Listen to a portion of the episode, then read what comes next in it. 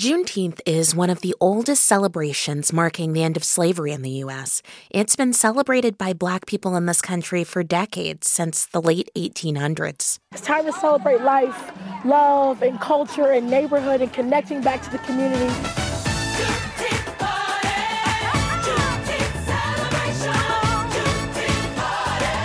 But federal recognition took more than 100 years longer. The U.S. has only recognized Juneteenth as a federal holiday since 2021. President Biden marked the occasion last week with a massive concert on the South Lawn of the White House.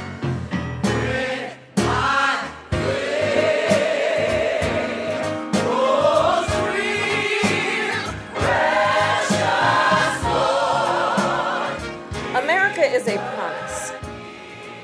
A promise of freedom, liberty, and justice.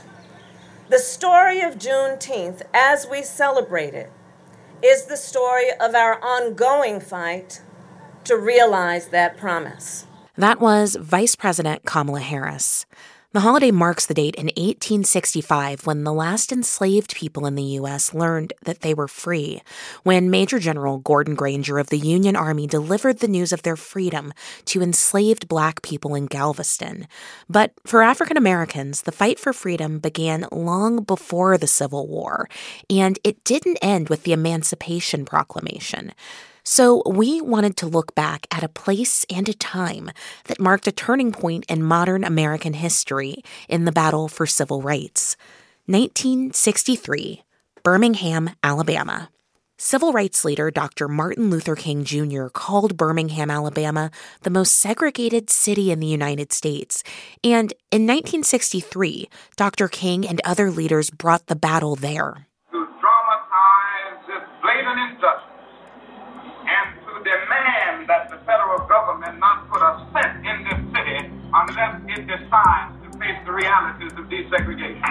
And the thousands of peaceful protesters that marched, their skin flayed by fire hoses, torn away by police dogs, they were kids, children who were willing to put their lives on the line for freedom.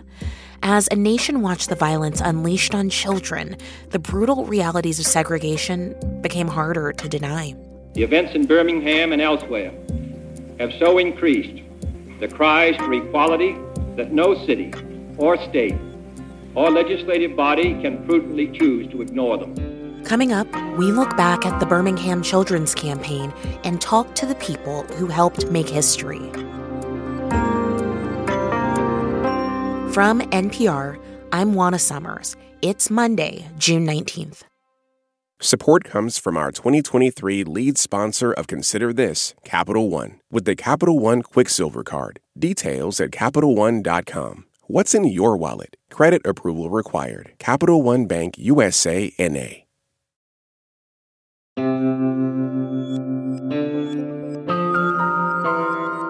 It's Consider This from NPR.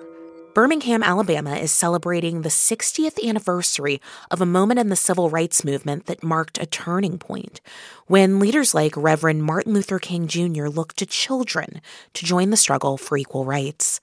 The vicious response from white segregationists shocked the world and galvanized support for the Civil Rights Act. NPR's Debbie Elliott took a look back to what's known as the Children's Crusade. Paulette Roby walks along historic oh, Fourth Avenue in downtown Birmingham. All of these are black owned businesses along here, the barber shop. Roby chairs an association of the so called foot soldiers, dedicated to documenting the stories of people like Roby, who as children spent the spring of 1963 peacefully marching for human rights. Roby heads to where it happened, Kelly Ingram Park. This is a very sacred place for me. It's catty corner to 16th Street Baptist Church. Demonstrators deployed from there, but police were waiting with dogs and fire hoses and yellow school buses turned paddy wagons. Several times I had to run to keep from either being arrested or the dogs being let loose on me. She eventually was arrested. Roby, now 73, was 13 years old at the time. Her memories are raw when she passes a particular magnolia tree. I get an eerie feeling when I come around that tree because of the time that they put the water hose on us. And I remember how Dr. King had us to lock our arms so that the pressure of the water hose would not take us halfway down the street. Sometimes it's just get hard for you to talk about it. And it was hard for the nation and the world to see back in 1963. This scene, officers turning attack dogs and fire hoses on the young protesters, was pivotal in the civil rights movement. The images sparked outrage and drew new attention to the struggle to end Jim Crow laws that relegated black people to second class citizenship. Taking the fight to Birmingham was a deliberate strategy to crack the hardcore segregated South. Activists here had met fierce resistance trying to desegregate schools, buses, and retail businesses. There were beatings and bombings, so many that the city was known as Bombingham. Although there was resistance to change, this 1963 campaign actually won. I think that's what people need to remember. Birmingham Mayor Randall Woodfin. In commemorating 60 years later, there's an opportunity to say, here is the blueprint on how to affect change how to make change. Here's the strategy, how it got done and won. My name is Terry Collins, and I was one of the thousands that participated in the Children's March. Birmingham at that time was in constant turmoil. We were in a state of siege. Fear and intimidation, Collins says, were part of daily life, so much that kids were willing to rise up in ways that their parents could not people had economic concerns, and the children were not subject to that. They didn't have a job, they didn't have to be concerned about their careers being ruined and all that. We had nothing to lose. Collins was 15. His younger brother marched alongside him. He recalls the meticulous organization behind the Children's Crusade, including classes in nonviolence. If you could not refrain from retaliation when faced with force, he says, they would find another role for you, perhaps making signs the demonstrators would divide up and depart from different directions to multiple destinations.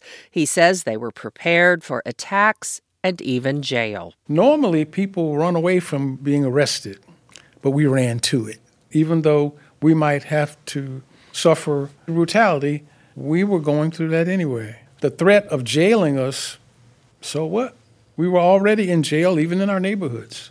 There was just no fence. After months of mass meetings and training, the foot soldiers got their cue that it was time to deploy on local radio. There was a signal, and that was good goobly woobly. That was the signal that that day, that a certain time, we would walk out of school and all converge downtown. Good goobly woobly. What's up, everybody? I woke up that morning with my mind on freedom. I was so excited. I woke up this morning with my mind set on freedom. Janice Wesley Kelsey was 16. I marched on May 2nd, 1963. It was a Thursday, and I remember it like yesterday. She too was tuned into DJ Shelley Stewart on WENN for instructions, all in code. He was saying we're going to have a party in the park. I knew what that meant. Kelly Ingram Park. Uh, we're going to jump and shout. We're going to turn it out. We were going to school, but we weren't going to stay. Don't forget, kids, there's going to be a party in the park, and don't forget your toothbrushes because luncheon will be served. She slipped a toothbrush and change of underwear in her purse, prepared for jail. She was arrested and held for four days.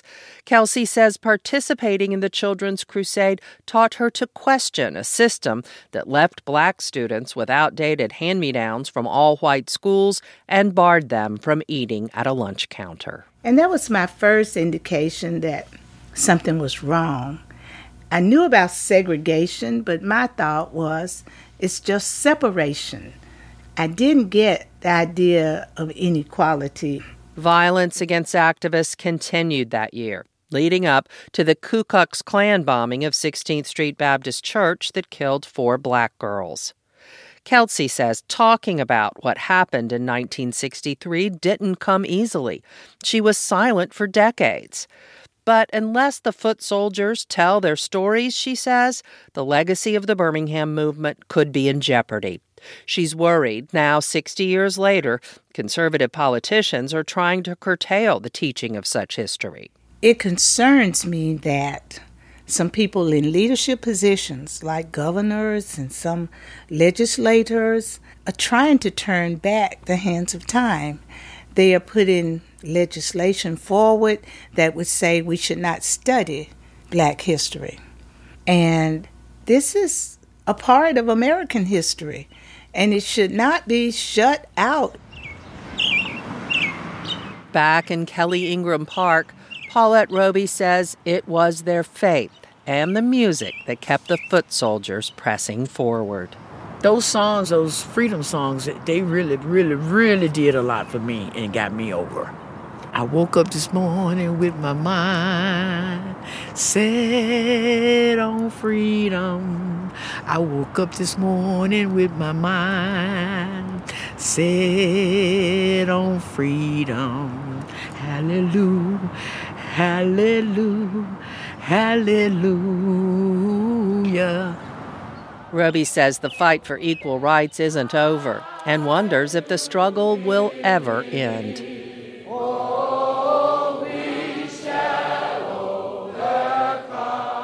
That was Debbie Elliott reporting from Birmingham, Alabama. It's Consider This from NPR. I'm Juana Summers.